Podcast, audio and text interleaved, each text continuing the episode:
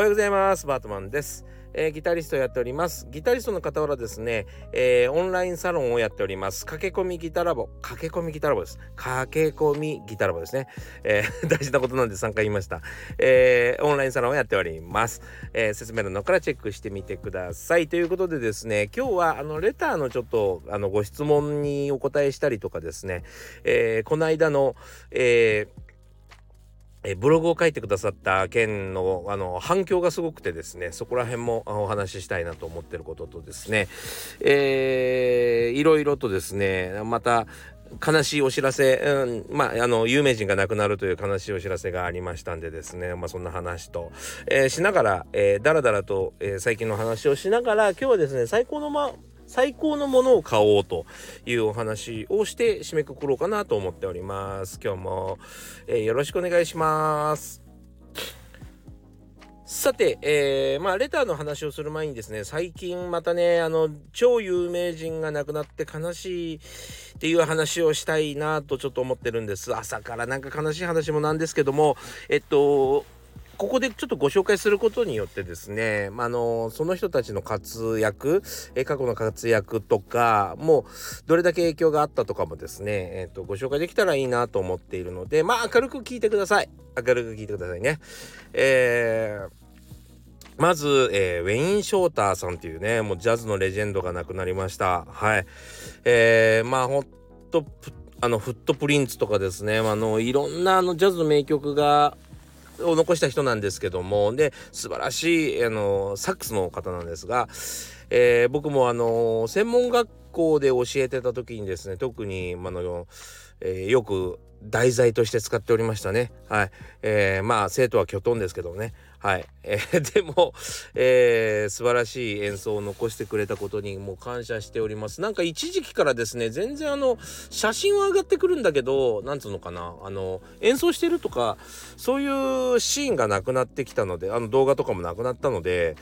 どうされたのかなとは思ってたんですよ。そしたらですね、あの、まあ、えー、病気にかかっていたようで、えー、お亡くなりになってしまいました。ウェイン・ショーターさんと言いますね、えー、ぜひ聞いていただきたいなと思います。はい、えー、そしてですね僕の大好きな大好きな大好きなですねデイビッド・リンドレーという方が亡くなっちゃったんですよ。でデビッド・リンドレーさんっていうのを僕の出会いはですねジャクソン・ブラウンっていうねジャクソン・ブラウン。もう1970年代にから活躍している、えー、シンガーソングライターなんですけどジャクソン・ブラウンの後ろでですねもうねあの合いの手って分かりますかね？なんかこうメロディーを歌った後ちょっとこうギターでメロディーが追いかけてくるみたいなね。そういうメロディーを弾かしたらもうね世界一じゃないですかね。で僕はてっきり最初あの知識がなかったのでギターだと思ってたんです。音色的にもね。そしたらあのラップスチールというえっとねラップあのー、膝の上に置いて弾くすあのスチールギターって言ってねスチールギターって何て言ったらいいかな。あのギターが横になってるみたいな感じなんですけど原稿がめちゃくちゃ高いんですよ。ギターの弦がね。すごく、えー、上の方に当たってってあいあの上がっててフレットに当たって音が出るんじゃなくって、えー、鉄のスライドバーをですね滑らしてキュイーンってあのハワイアンとかで使ってるような音って言ったらいいかな。ジャージャラーロリーノリーンみたいなね。あれはねラップスチールって言うんですけども、えー、そのラップスチールとかですね、まあ、スチールギター、えー、ワイゼンボーンってそれのですねアコースティックギター版があるんですよ。スチールギターのね。それとかウードとかサズとか、えー、いわゆるそれトルコの楽器ですね、えー、そこら辺をですねポップスの中に、えー、突っ込んだん？一番そのポピュラーにした立役者じゃないですかねそういう楽器を使って、えー、ポップスの中にこういい彩りをした。そうなんですよね。今ちょっと話すのめちゃくちゃ下手だよね。今なんか思い浮かべながら喋ってるからあの片言になっちゃいましたけどそのね民族楽器トルコとかあのトルコのウードとかサーズとかねえーえー、ラップスチール要はそのハワイアンの楽器とかをですねうまく、えー、ポップスの中に取り入れてしかもですねもうめちゃくちゃメロディー作るのがうまい。あのー、もうねこれしかないよねっていうメロディー。そう。をねそこに挟み込むのがですね天才的でしたね。そうそういうのデビット・リンドレーも、えー、そうだなもう十何年前ぐらいからあんまり名前を聞かなくなって十何年前まではですねなんかライブやってた感じがあってそのライブのビデオとかがですね上がってたんですけどもネットにね。でもね最近聞かなかったからどうされてるかなと思ったらもう80歳手前だったみたいで、えー、お亡くなりになりました。まあめちゃくちゃ悲しいですね。デビッド・リンドレーって多分アルバム1枚2枚しか出てないんじゃないかな個人名では。でもあのジャクソン・ブラウンはねあの初期を聞いていただけたらねあのたくさん入ってますんで是非あの聞いてみてください。あねジャクソン・ブラウンの「ドクター・マイ・アイズ」っていうね昔の曲があるんですけどそれはですねもうベースのリース・クラーっていう人のベースも抜群だし、えー、デビッド・リンドレのギターも抜群だし、はい、えー、ぜひ聴いていただきたいなと思います。しかも歌詞がいいんですよ、それがね。ドクターマン、あーっつってね、あのー、とてもいい曲なんで、内容言わないでおきましょうね。はい、ぜひ聴いてみてください。それと、あの、日本人のですね、あのー、もう素晴らしいベーシストなんですけども、有賀信夫さんという方がですね、えー、っと、前立腺がんで、の末期がんだったみたいでですね、えっ、と、お亡くなりになりました。はい。えっ、と、小田和正さんの、えー、ベーシストを務めてたので、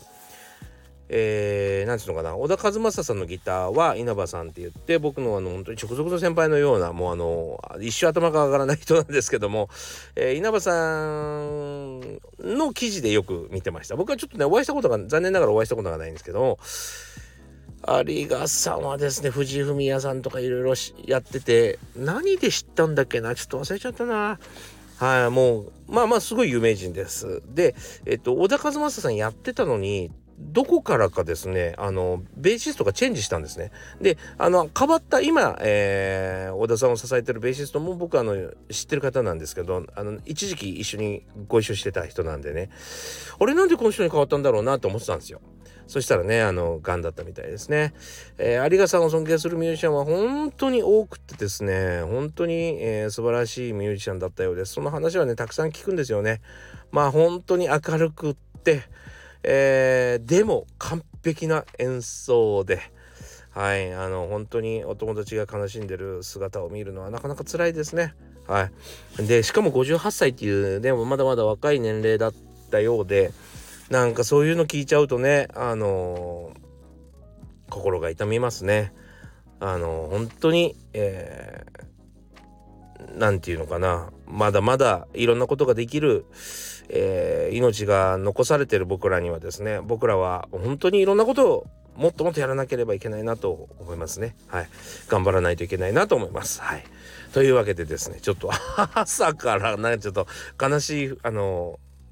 ご連絡で、ご連絡？ニュースで、えー、失礼しましたけど、まあ、あの、ぜひ、えー、いろいろ今日お話しした方をですね、聞いてみていただけたらなと思います。さあ続きましてですねレターのあの返信をしようかなと思っております。であの僕はバートマンですっていうふうに名乗っているんですけどそのバートマンってあの何？っていう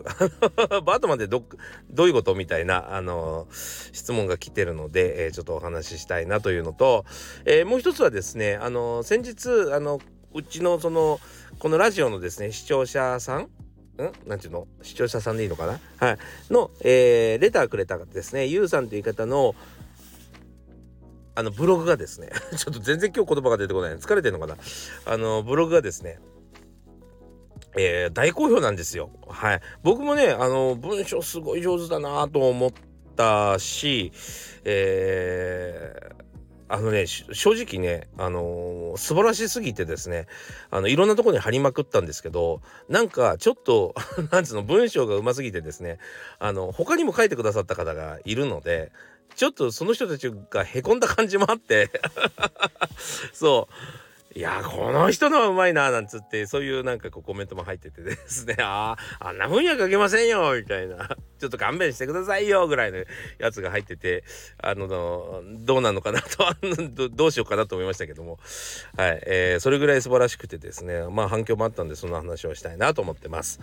でえっ、ー、とバートマンの話からなんですけどあの僕はあのもともと福岡出身なんですね。福岡の本当に博多区で育ちまして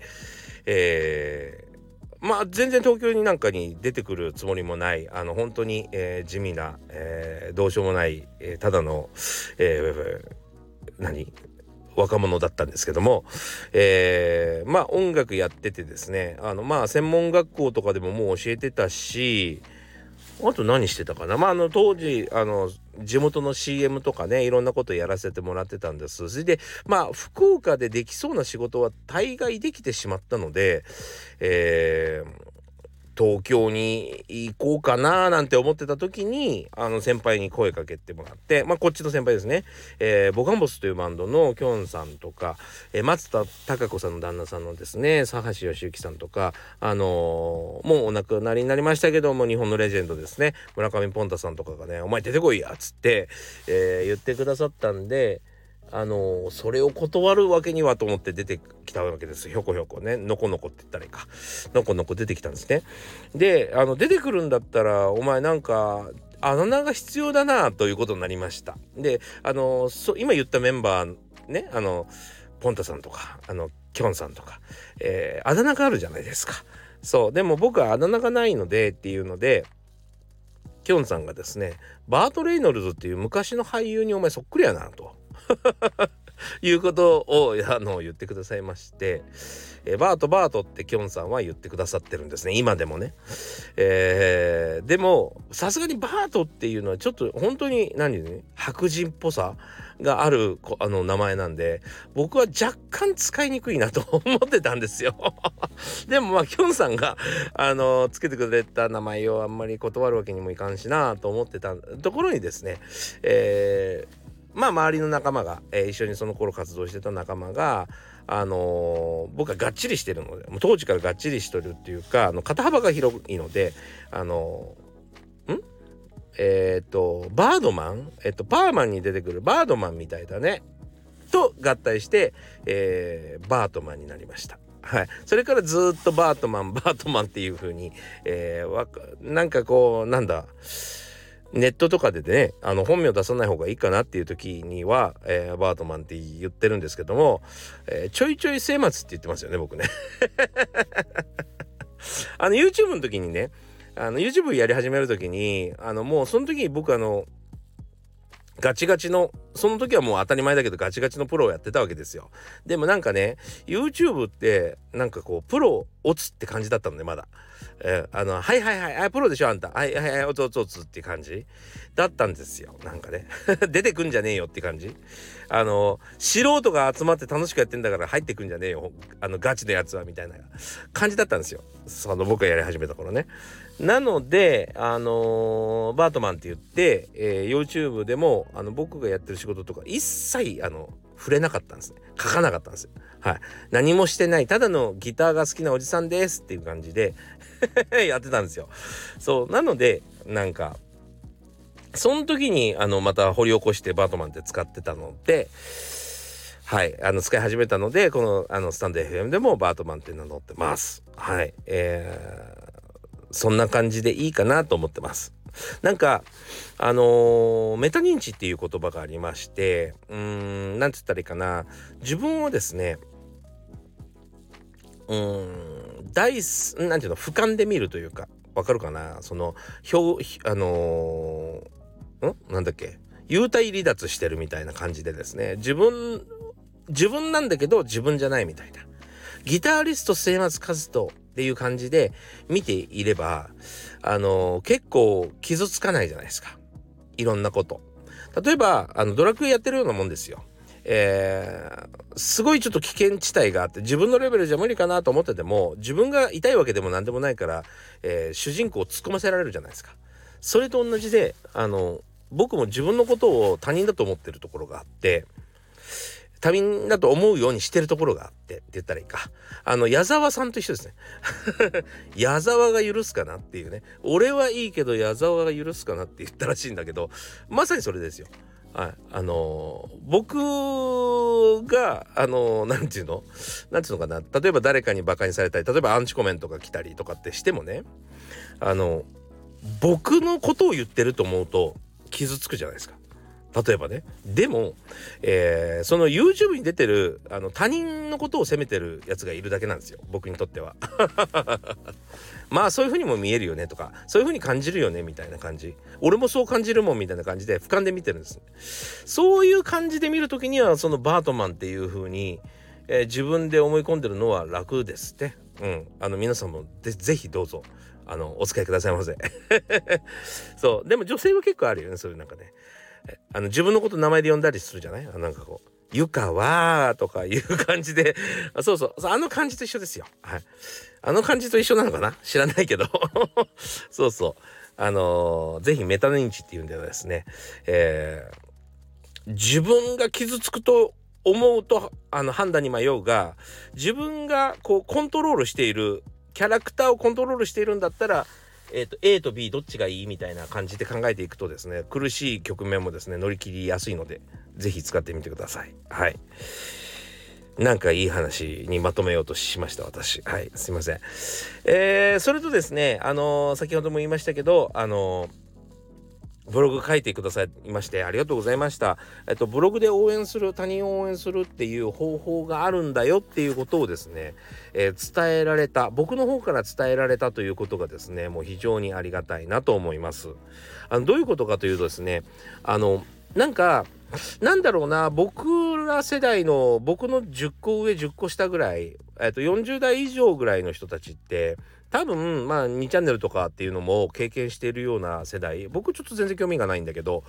あのー、2チャンネルとかそういう何ていうのかなネットってこんなもんだろうっていう時代の人たちって結構いるのでね。あのー、なんていうのかないいねもしなければまあただただ見てるだけ。関わらないっていうね、えー、時代の人たちっていうのがいっぱいいました。でもさそんなことしちゃうとあのー、無料で情報出したりしてる人たちって消えていくのね当たり前だけど。だってさ 壁に向かって喋ってるだけじゃんただ。壁に向かって喋っててあのいいねマークも押してくれなければ返答もしてくれないわけよ。やる意味ないじゃん。そう。だからあのー、僕ら世代の人たちってなんかね他人にリアクションするっていうことが苦手な世代だと思うんだよね。そう。そういう意味で僕サロンの中でもあのー、応援してくださいと。ね。自分がいいと思ってこれを続けてもらいたいなと思うんだったらあの応援しましょうと。いいねしたりとか、え、コメント書いたりとか。そう。そうしないとうーんそのサービスって必ず終わりますよと。で終わってから文句言ったって、えー、誰が困るってあなたが困るでしょっていうねそうだからあのブーメランで帰ってきちゃうから残してほしいやってほしいと思うものはあのいいねとかしましょうねなんて言ってるんですよただそのサロンの中だけの話だからなかなかねあの外部の人には伝わりにくくてなんかいい方法ないかなと思ってたんですけど、ゆうさんが書いてくださって、しかも文章がバリバリうまいんで、あの、助かりました。もっとブログ書いてくれる人に出てこないかな。はい、それは嬉しいですね。なんか文章なんか、あの、いやいや、ゆうさんの文章がもうちょっとあまりにも秀逸すぎるんで、もうね、あの、サロンの中でも、いや、なんかちょっとひがみっぽく、えー、文章書いてる人もいたいたんですけども、いや、これは難しいっすわ、みたいな。えー、でもね、あの、どんな文章でもいいんですよ。何でもいいから、自分のその、それこそね、あの、悪い文章でもいいの。えー、それはもう個人の勝手だから。なんで、えー、もうその文章を書いてくださることが僕の本に対してリアクションする人が多いということにもなりますしそうリアクションされるだけ、えー、目立ってるってことにもなるので是非ですねあの文章書いてくださったら嬉しいなと思いますしそれのいいその何て言ったらいいのかな、えーうん、なて言ったらいいかなまあそのサンプルっていうとちょっと失礼ですけども皆さんにこうやって人のことを応援したらいいんですよっていういいあのきっかけきっかけもいただいてあのしかもえちゃんとですねあの文章の中に、えー、いろいろとありがたい言葉も入っていてあの本当にね感謝しています。はい、ありがとうございました。もう本当に大感激で大感激でございます。はい、えー、そういうのをですねあの皆さんも是非 やっていただけたらいいんじゃないかなと。どうでしょうゆうさん？あの PV は結構上がりましたかね？せっかくなんでねあのゆうさんのあの4コマ漫画とかも、えー、注目が集まったらいいなと思ってます。まああのそういう効果もあるかなって思うんですよ。あの僕はほらあのお金をかけてですね宣伝をしているので、えー、それのきっかけで僕のツイッターに皆さんが見に来るツイッターを見たら、えー、ゆうさんの記事がある、え、だから、えー、ゆうさんの記事に行ったついでにあ4コマ漫画あるじゃんっつって見てくれるようなねそんなあのいい連鎖が生まれるといいなと思っております。はい、というわけでですね私の記事も見てほしいとかって思ってる方も、えー、いたりとか私のなんか小物売ってるんですけどとか、えー、いろいろ皆さんあると思うんですよ。あのそういうのにもですねあの使っていただけたらいいかなと。えっと僕の本を買ってくださって、えー、それをご紹介してくださればですねあのーなんていうのいい連鎖が生まれるんじゃないかなと思うんでどうですかこんな提案。はい、えー、というわけでですねゆうさんありがとうございました。引き続きどうぞあのよろしくお願いします。何歳からでも早弾きはできる。早弾きを諦めた大人ギタリストに夢を達成させた革命的な方法を詰め込んだ一冊がヤマハから発売。プロギタリストであり3.5万人 YouTuber 末松和人の1日10分40歳からの早弾き総合革命購入は Amazon 全国の書店にて。さあ今日最後のお話なんですけども、えー、今日はそんなにねあの難しい話じゃないんですが結構あの大事な話かなと思っております。やっぱねあの安物買いの銭失いはやめようよっていう話でございますね。えー、特にですね今やもう本当に物価とかクソやばいじゃないですかねあの全然なんつったらいいのかな収入は追いつかぬままえー、本当にね物価がガンガンガンガン上がり続けるとかねあと逆にですねなんかやっぱり突然えー、っと価格が落ちてるものもありますね。なんでかっていうとその生活水準が下がってってしまったのがあるのでいわゆるそのそうだなちょっと高級品とかがですね売れなくなってしまって、えー、困っているっていうのもあったりとかとはいええー、1億円を超える世帯はですね149万人までいったそうです。めちゃくちゃえっとね、えー、去年去年だけなきょあ去年より5%増えたのかなはい、一応送り人になっている世帯がですね日本の全体の2.51%だったかな。うんそのぐらいまで伸びてる。だからすごく貧富の差がしっかりついてしまったということですね。そのためえー、っとちょっと高級品まあギターでいうとヴィンテージギターも少し値下げをし始めましたし、えー、それこそですねあのどうにも困るようなもの例えば、えー、飼育のための肥料とかね、えー、そういうものはバンバン上がってると。ちなみにその牛の、えー、牛のなんだっけ？肥料とかその飼育代がもうあのここ数年でですね倍になってるそうですよね。そうあ倍じゃないな50%アップか。うん、50%アップだから1.5倍になったってことですよね。ですごいあのえらいこっちゃになってしまって本当にまああの前中国の方がですねあの牛を買って爆買いして、え、問題になっている時期とはまた違った形でですねあの和牛が厳しくなってきてるってよく言われてますね。まあ、あそんな、そんな、なんていうの？あの、僕がそんなことをいろいろ言う立場でもないんですけども、あの、だからこそなんですけどね、なんか今、これからの時期、時代というかはですね、あんまり、こまごまと気に入らないものを、まあ、あの、買うべきじゃないかなっていう気がしません？なんかね昔は20%オフ30%オフって聞くとうわーっと思って飛びつく そういう時代だったような気がしますそれでまあ憂さ晴らしも含めた上でですねあの安いもの買ってたような気がしますけども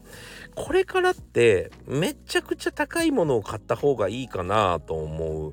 う感じになってきたと思うんですよ。まあ、あのどういうことかというとですね、まあ、スニーカーだろうが服だろうがうん何でもなんですけども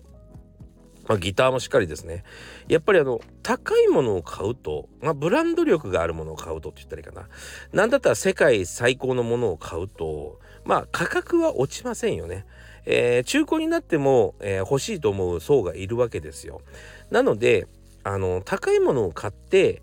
えー、必要なければあの必要なくなれば、えー、リセールをするっていう考え方の方に持ってった方がまず物は溢れないしゴミ問題も解決するし、えー、お金も減らないしっていうところに行きそうな気がしますね。そう日々のランニングコスト例えば水道代も電気代もガス代もえらいこっちゃじゃないですか。えー、そういう風に感じてる人たちはもう今多分少なくないと思うんですよ。そういうランニングコストがかかる時だからこそですねこまごまこまごま、えー、そうだな趣味とかあ実績にならないものにお金をかけてる場合じゃないのかなというそれこそですね携帯電話とかもですねあの絶対にもうコストカットしていくべきですよね。だって同じように電話できるのに、えー、1万5,000円払ってる人もいれば4,000円しか払ってない人もいるわけですよ。これはまずそっちに振っていくべきですよね。そうそう。なんだからそういうその日々のなんかこまごましたやつは、えっと、できるだけカットしていって買い物っていうかまあその必要なか大きな買い物はですねなんかできるだけ最高のものを買う方が一番あのー、なんつうのかな全体を見通しした時に、えー、一番安いかなっていうそういう時代にやっぱり突入したよねっていう感じがします。はい、えー、そこら辺の差がかなりついたよなっていう気がするんですね。うん、なのでですね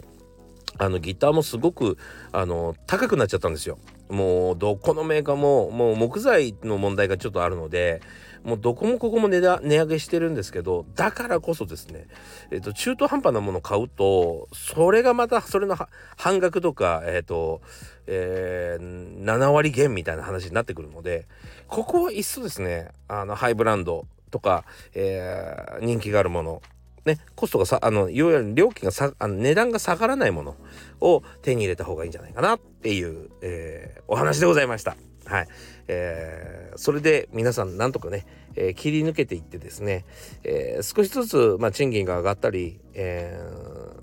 この状況をですね、打破できる時まで、えー、なんとか耐え忍びたいなと思ったりしております。はい。というわけでですね、えー、なんか今日楽しい話しようと思ったのに、ちょっとあれですね。あれです、あれですいません、本当に。えー、というわけで、えー、今日もご視聴ありがとうございました。また次回お会いしましょう。それでは。